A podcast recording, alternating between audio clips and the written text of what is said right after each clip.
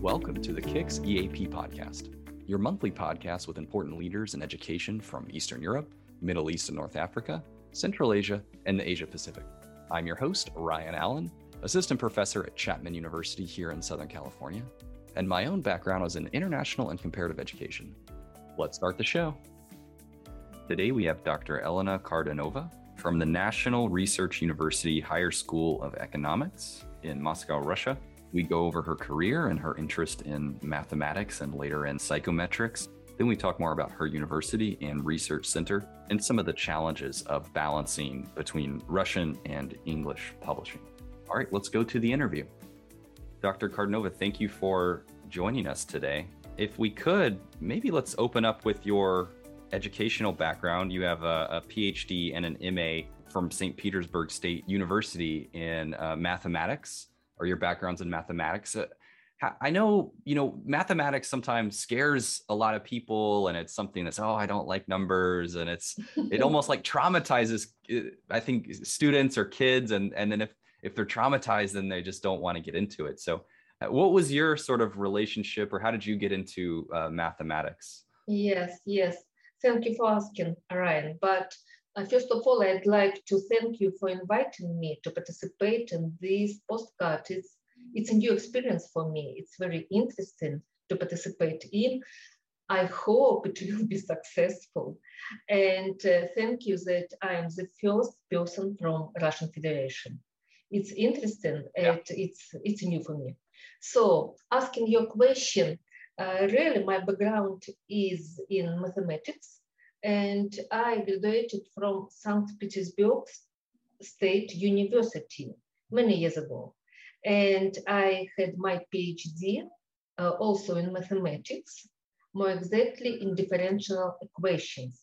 Uh, so qualitative theory of differential equations. And many years after that, I taught higher mathematics uh, at university in uh, Veliki Novgorod. It's a very famous city in Russia. And I taught mathematics for students with uh, double E major. And uh, also I taught differential theory of differential equations for students with major applied mathematics. And only in the end of 90s, I I turned my career to psychometrics. It was mm. a very interesting way because it was unexpected for me. And it just happened by chance because uh, it's, it is interesting story because tests uh, were prohibited in Russia uh, to use uh, from 1966. Before that, uh, psychometrics, uh, we, we had several scientific groups, several labs who developed tests. And there are two uh, directions. One of them was psychotechnics, and they developed tests for professional maybe selection. And another direction was uh, called pedology, and they developed massive tests for everything, to measure everything, including psychological uh, constructs, uh, as well as achievement tests, attitudes, and so on. And there was a very famous and set uh, government decree in 1936, 1936 uh, that um, and all tests were prohibited for more than 50 years. And only in the beginning of 90s, uh, we began to develop tests. We began to use them in psychology first and educational tests uh, a little bit later too. And I uh, just in the end of 90s, uh, I read several papers in English. For example, uh, Ron Hambleton uh, book, Fundamentals of Item Response Theory. It was just space for me. I, it was so interesting. And my uh, background in mathematics that it helped me a lot because modern test theory is based on mathematical modeling. So of course it was very interesting for me. It's new, it was new. And I uh, tried to find opportunities to go to United States and to study psychometrics. And I had two scholarships, one of them in 1998. It was program Business for Russia. And it was my first experience to work in a scholastic testing service under supervision of Dr. Uh, John Kaufman. It was my first experience. And I studied classical test theory at that time. I knew so many new uh, conceptions and words like reliability, validity, and item characteristics. It was exciting. And when I came in 2000, in, in 1998, I could not stop. So after that, I decided to devote uh, my life to psychometrics and I went to UIC, University of Illinois at Chicago in 2002, 2003 for a loan scholarship with Fulbright program. And I studied psychometrics, I conducted my own research, and after that, I began this direction uh, at HSE. I was invited to work at Federal Testing Center and at University High School of Economics, where uh, um, I am working now too. So it's just my way in psychometrics and uh, answering your question. Of course, mathematics is not easy subject, but I liked it all my time and uh, all my life. And fortunately, I, I, I was lucky uh, that I had this background. It was much easier to study I psychometrics. See. Okay. Yeah, I, I'm curious because I think a, a lot of people coming from this subject uh, in recent years and maybe students or people who who they sort of had their education in, in the past decade or so they might not realize big data and computer you know programs like spss or or uh, stat or r or whatever it might be you know these things weren't wildly av- available or they were in sort of just very limited ways. So i'm wondering what sort of the changes or what were maybe that you've seen over just from the sort of the 80s 90s and then up until today like what, what was that sort of experience like yes of course there are great changes and now psychometrics is different now that we have uh, computational psychometrics that Alina von Davier and her colleagues developed in the United States. So it's uh, it's a new direction of psychometrics. And of course, you're right. It's, it is not possible to work in psychometrics if you uh, don't like statistics, hmm. mathematics, uh, if you cannot uh, write, uh, use software like Specializite, for example, like WinSteps or SPSS that you mentioned, or if you don't use R, that it's very popular now. And uh, of course, you you need some uh, things, but uh, you uh, there are different degrees of uh, use of this software. For example, you can just use them, and you can understand you can understand how to uh, uh, interpreter outputs of the software. And mm-hmm. for example, as for me, I am in a such position now that I usually don't conduct analysis by hand. But my uh, students, my uh, colleagues, we can uh, uh conduct some kind of analysis together and I can understand outputs and I can interpret them. And so really, of course, if especially if we uh, speak about modern technologies, about big data about uh, digital traces, about analysis of all this information that it's very new.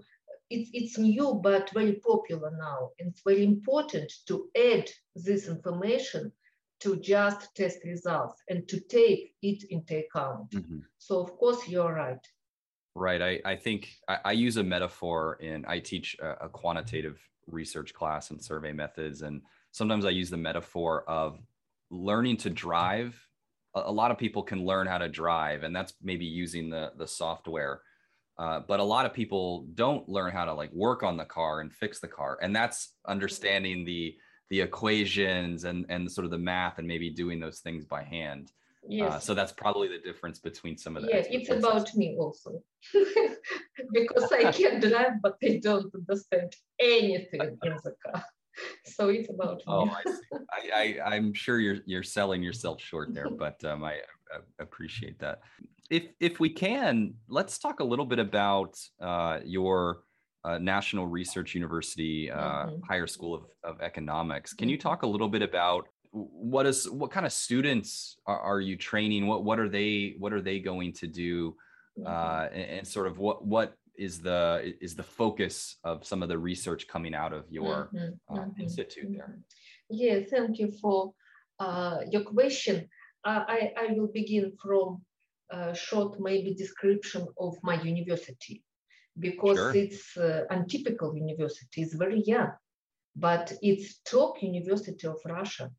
It, his uh, history uh, mm, began from 1992, uh, so it's very young university, and now it is one of the top universities, and it's included in many international rankings, including uh, QS, for example, and in education subject rating, we are uh, at first 100 universities of the world now.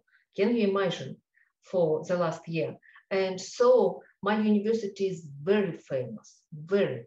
And uh, his history is uh, so untypical because from uh, 60 students in, two, in 1992 to 50,000 students this year. We have four campuses in four Russian cities. We have all kinds of uh, educational institutes from secondary school to PhD, uh, post-secondary education. And uh, it's huge university with a lot of institutes uh, in, uh, inside. And I represent Institute of Education. And uh, it is younger than HSE. It was founded mm, about maybe 2010. I see. And now it's uh, not very big. Uh, we have about uh, 250 employees. Mm. And uh, my center that I'm director of uh, is called uh, Center for Psychometrics and Educational Measurement. And uh, it was founded in 2013 from four persons. And now it has about 40. It's one of the biggest centers at the Institute of Education. And we have our master program. Uh, it, uh, uh, it is science of learning and assessment. I see. It's the only master program in Russian Federation mm. and previous Soviet Union uh, that uh, devoted to test development and psychometrics. Oh, wow. And also we have PhD uh, program, educational and uh, educational measurement and evaluation. And so we have PhD students and also we have our own summer school. It's international annual summer school applied psychometrics in psychology and education. Unfortunately, it was canceled during last year and this year uh, we decided not to conduct it online, but we hope to conduct it next year because it is international and we have participants from usually from 12, 13 countries, including United States. That's great. So it's it's famous. Yeah. Uh, summer school. That's fantastic. I I looked up your uh, center when uh, but you know i was doing some research for the interview i always look up not just the website but i go and, and look what i can see on on sort of google maps just to kind of get a, a mm-hmm. sense like the physical space uh, that my guests mm-hmm. are are inhabiting mm-hmm. and i just i was so jealous uh, when i saw sort of the the walkway and and the little cafe and mm-hmm. it just looked like such a, a wonderful uh, location to just uh, just to live a livable human scale location. So I imagine conducting research and learning in that space. Uh, it's a fantastic uh, place for learning. I can say that just from yes, yes, agree, agree, agree. And uh, as uh, if we speak about our students, mm. they have different background. many of them are psychologists. Mm. And they are interested in survey construction, in measuring maybe psychological constructs. And uh, some of them are with uh, technical background and math also, um, math too. Uh, and they're interested maybe in methods of machine learning and maybe use of digital data, how to use uh, time response, for example. And so we have uh, different students with different backgrounds, and it's a challenge to work with them mm. to uh, to organize the uh, joint work because they're very different. But it's very interesting. Sure. And we don't have many. We have about uh, 20 each year, and this year we enrolled 30. Okay. That's great. Well, hopefully things with COVID will ease up in the next year, however that you know, however that mm-hmm. works, and and you, you can sort of normalize some of those uh, those summer trainings and and things like that. And, and... yeah, but really we hope to uh, begin our uh, work offline with students this year, but some of them decided to stay at home and study online. So we have like hybrid mm, format. I see. Yeah. That's this year. A lot of people are are jumping into that. I, I did a little bit of that myself. So as an educator, I don't know how you feel, but it that it's it's much harder. You know, it's like you're teaching two classes. Yes, yes, sure, sure. It's it's very hard to teach hybrid. Hybrid, yes. How about if we uh, jump a little bit into your into your research? We already talked about you know you, you focus on sort of psychometrics and and large scale data sets maybe we can kind of jump into a few of your your pieces and and i you know i just want to say congratulations on your uh, nature human behavior piece you know that that's a, a, a huge journal so congratulations on that mm-hmm. uh, but I, I, thought it was kind of interesting you were just talking about sort of uh, skill development uh, in stem education but you're you're mm-hmm. comparing across not just mm-hmm, in one country, mm-hmm. but you're doing true international uh, comparisons. Yeah, Can you yes. talk a little bit about mm-hmm. that piece? Yes, it was very, very uh, big uh, study and survey. And we conducted this research for, I think, for five years from maybe because it was a longitude study. And we uh, sampled students in different countries, Russia, China, and India. And we used, uh, my center was uh, responsible for psychometrics modeling for this project. The project was called SUPA test project. Uh, and uh, so it was conducted by different countries by leadership of Prashant Loyalka from Stanford University. Okay. And uh, we tried to compare uh, achievement skills and gains mm. uh, of students um, engineering majors like IT and double E majors.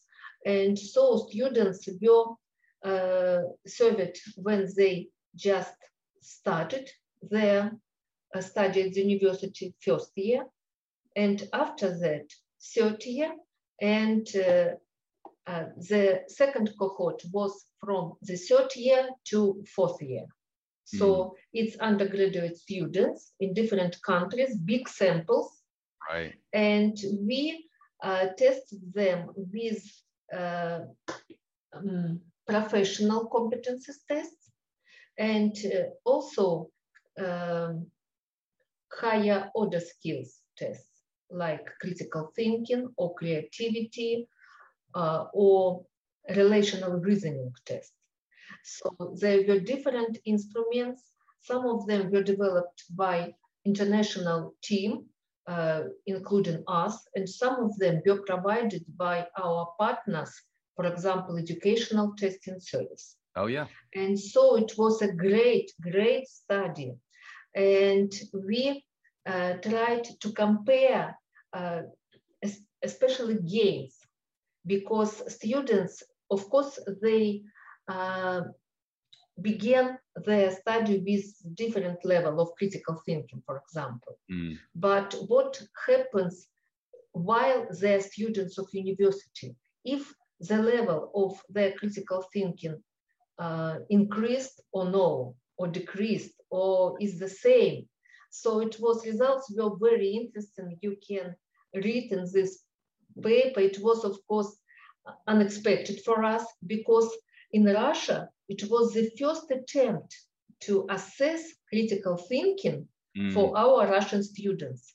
It I was first attempt. We don't have uh, instruments for this now. My center is developing tests of critical thinking right now, but it is not uh, ready yet. And we don't have reliable and valid instruments for measuring critical thinking in Russia.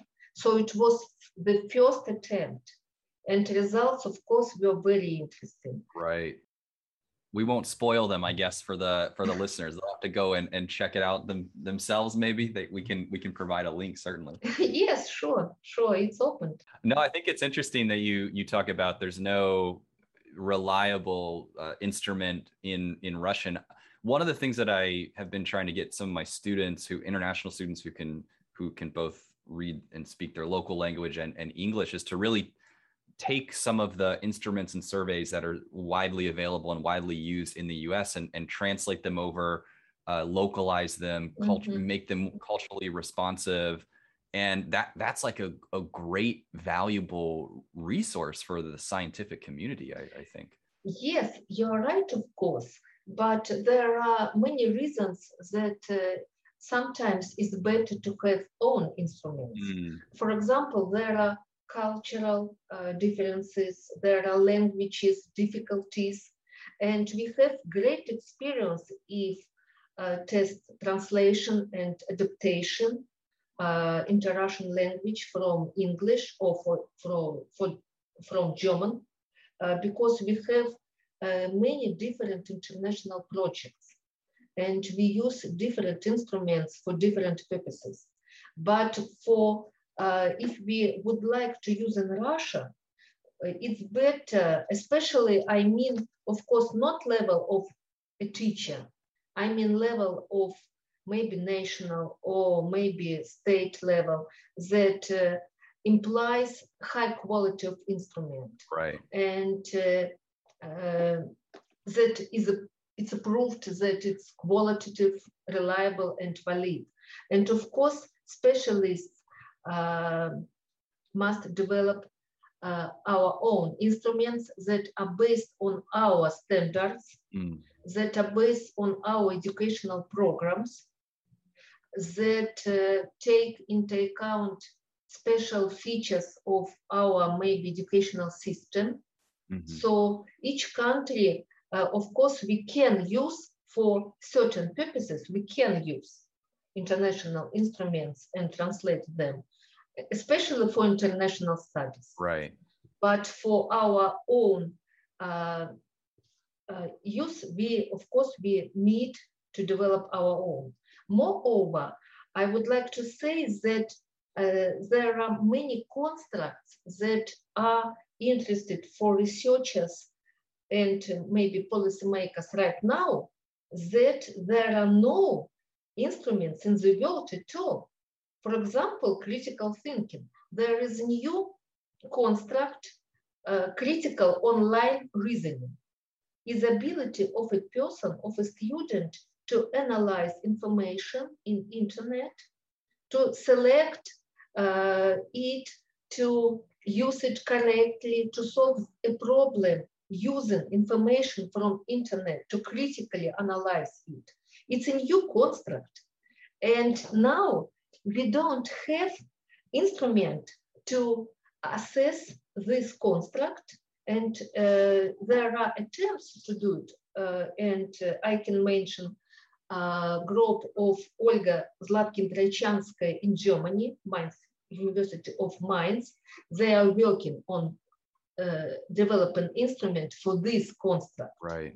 And we are working together with them on the same constructs too for Russia, because uh, students in this test, students use real internet to solve the problem. I see. So it's it's very difficult to uh, estimate their uh, what words they use to find the information, mm-hmm. what sites they use, how do they, how did they think uh, trying to solve the problem, and uh, how to analyze essay that they provide as a response to the problem. So it's it's a huge problem. It's very interesting, and my center works only with innovative instruments so new constructs, and uh, there, there are uh, complex latent con constructs, not just mathematics, but critical thinking or digital literacy or, and uh, creativity or something like that. And uh, we use new type of items, of course, not, not only multiple choice items, but scenario-based items, game-based assessment, and so on. And we require uh, new technologies for this.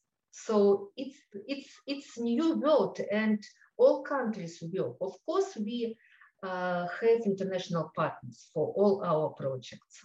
It sounds cutting edge. The future, I think, of what other centers might be looking for and, and looking to your center. I so uh, that's great. I'm actually I want to I want to key in on something that you mentioned, and I think is is tough for a lot of scholars and countries around the world. They're not uh, English based countries, but we're in this sort of international system. You know, you mentioned QS and sort of the the rankings and things like that, and and even sort of some of the the mm-hmm. top journals. Mm-hmm. You know, I talked about uh, Nature earlier. Mostly these are English uh, you know, these are English uh, language focused. So, you know, w- can you maybe talk a little bit about the balance or the or what are the what are the challenges of making sure that you also are honoring and focusing on your your Russian language and sort of publishing in Russian mm-hmm. as opposed to uh, only the international? Mm, it's a good question.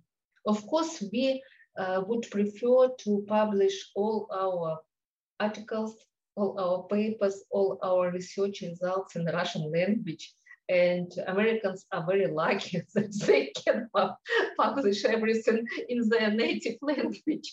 And right. we don't realize it, but we are. yes, and all all conferences are in English, and we are talking in English with you. So right. of course I understand that it's uh, it's uh, you are lucky, and it's uh, it's a change for us. All my young colleagues they can speak very good English because really uh, all of them understand that English is the international language and all of them can do it. My generation, of course, has some difficulties. And uh, but uh, of course we have Russian journals. Sure. And for example, we have journals that is uh, Scopus uh, Quartile One, uh, it's educational studies. It is journal in Russian language. but it's translated in English. I see. Okay. And so uh, you can find at HSE website the English version of this journal. And uh, we try to publish our uh, papers uh, there too. But uh, if we have, for example, international study with international partners, of course, uh, this international team uh, would like to publish the results in international journal uh, and to provide information for all uh, researchers in the world, not because nobody uh, can read Russian journal if he doesn't know language. Right. So the balance is now, uh, I think, maybe 60 international journals and 40% to Russian journals. We understand that we need to write in Russian uh, because it's very important. It's our mission Right. to popularize ideas of uh, good measurement, of uh, new psychometrics, Sure. and so on.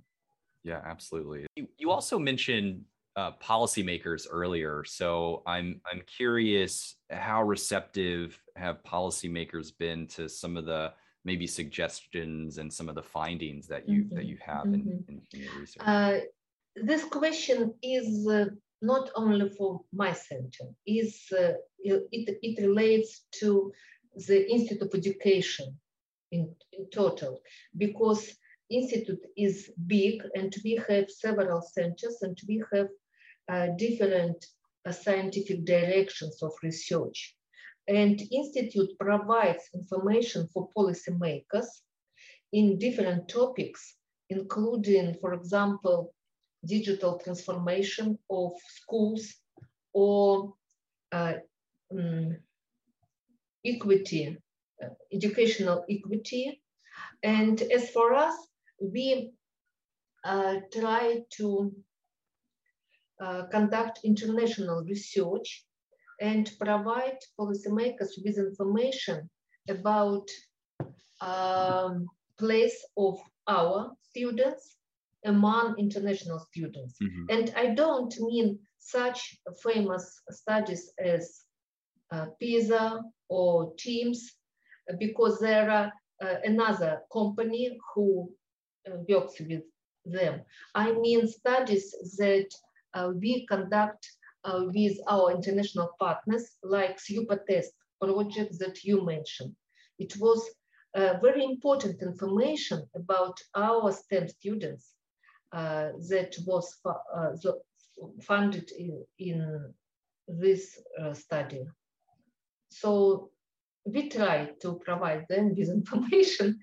And also, for example, we it's very important, we work a lot with primary school I see. and we uh, try to measure the individual progress of each student from the start of first grade till the end of primary school. It's fourth grade in Russia. Mm, And we can show the individual, uh, like individual progress of each student. Mhm. Each student. It's uh, similar to pupil monitoring system that was uh, developed by CITO in the Netherlands. Netherlands. And so we can and we publish results of our research and results of individual progress and uh, relations between different uh, factors and the results. So it's information that it's, of course it's very important in this for policymakers.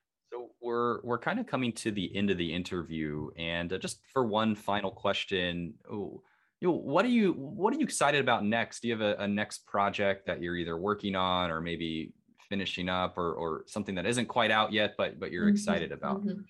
Uh, it's very difficult to mention only one, You can do a, a but uh, yes, yes, no, one, because we are working now on uh, development, development the instrument for measuring uh, city literacy. Mm, So it's a new construct, and Moscow government uh, asked us for this toolkit.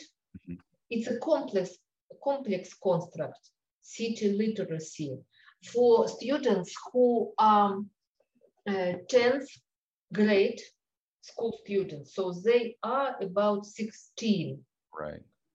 And uh, it will be it will be scenario based instrument, computer based, scenario based, uh, based on evidence centered um, methodology, and uh, really it will uh, it will include several components mm. like uh, local literacy or digital literacy or uh, international communication and and so on mm. and so it's very exciting project and we are going to uh, pilot it in october and uh, maybe it will be international sure. new study so well yeah we'll have to take it and translate it into english i think yes it's it's very interesting very and we use modern technology maps uh, active maps in the software. So it's very interesting. Oh, that's fascinating. So it's sort of like how people sense and understand the city or, or like urban spaces. Is that? Uh, it's uh, urban spaces. How to, for example, uh, how to organize uh, road from one way point to another point mm. by the short way. How to help other people. Uh, ecological pro- problems of big city and many other problems that are included in this construct. I see. Wow, that's fascinating. So it's it's scenario based. So it's uh, uh, students um, has a problem uh, that the problem is included in their real real life situations, and so he goes through software and tries to solve different tasks uh, to solve the problem well, well, we'll be looking out for that. Dr. Kardanova, thank you very much for joining me on the podcast. Yes. And uh, we hope to hear from you again. Uh, thank you for inviting me. It was very pleasure. And this concludes our KIX EAP podcast, which is released every first Wednesday of the month. Of course, the opinions expressed on the KIX EAP podcast are solely those of the host and the guest. The KIX EAP podcast is made possible by KIX, which stands for Knowledge and Innovation Exchange. KIX is an initiative of the Global Partnership for Education. Globally, KIX is administered by the International Development Research Center in Canada. NORRAG in Geneva hosts one of the four regional hubs of KIX. Thanks for listening. Find us on the NORRAG or GPE KIX websites. You can subscribe to the KIX EAP podcast, newsletter, and webinar series, and also learn about KIX global or regional projects. Additionally, you can subscribe directly on Spotify or SoundCloud to receive notifications of the new monthly podcast episodes.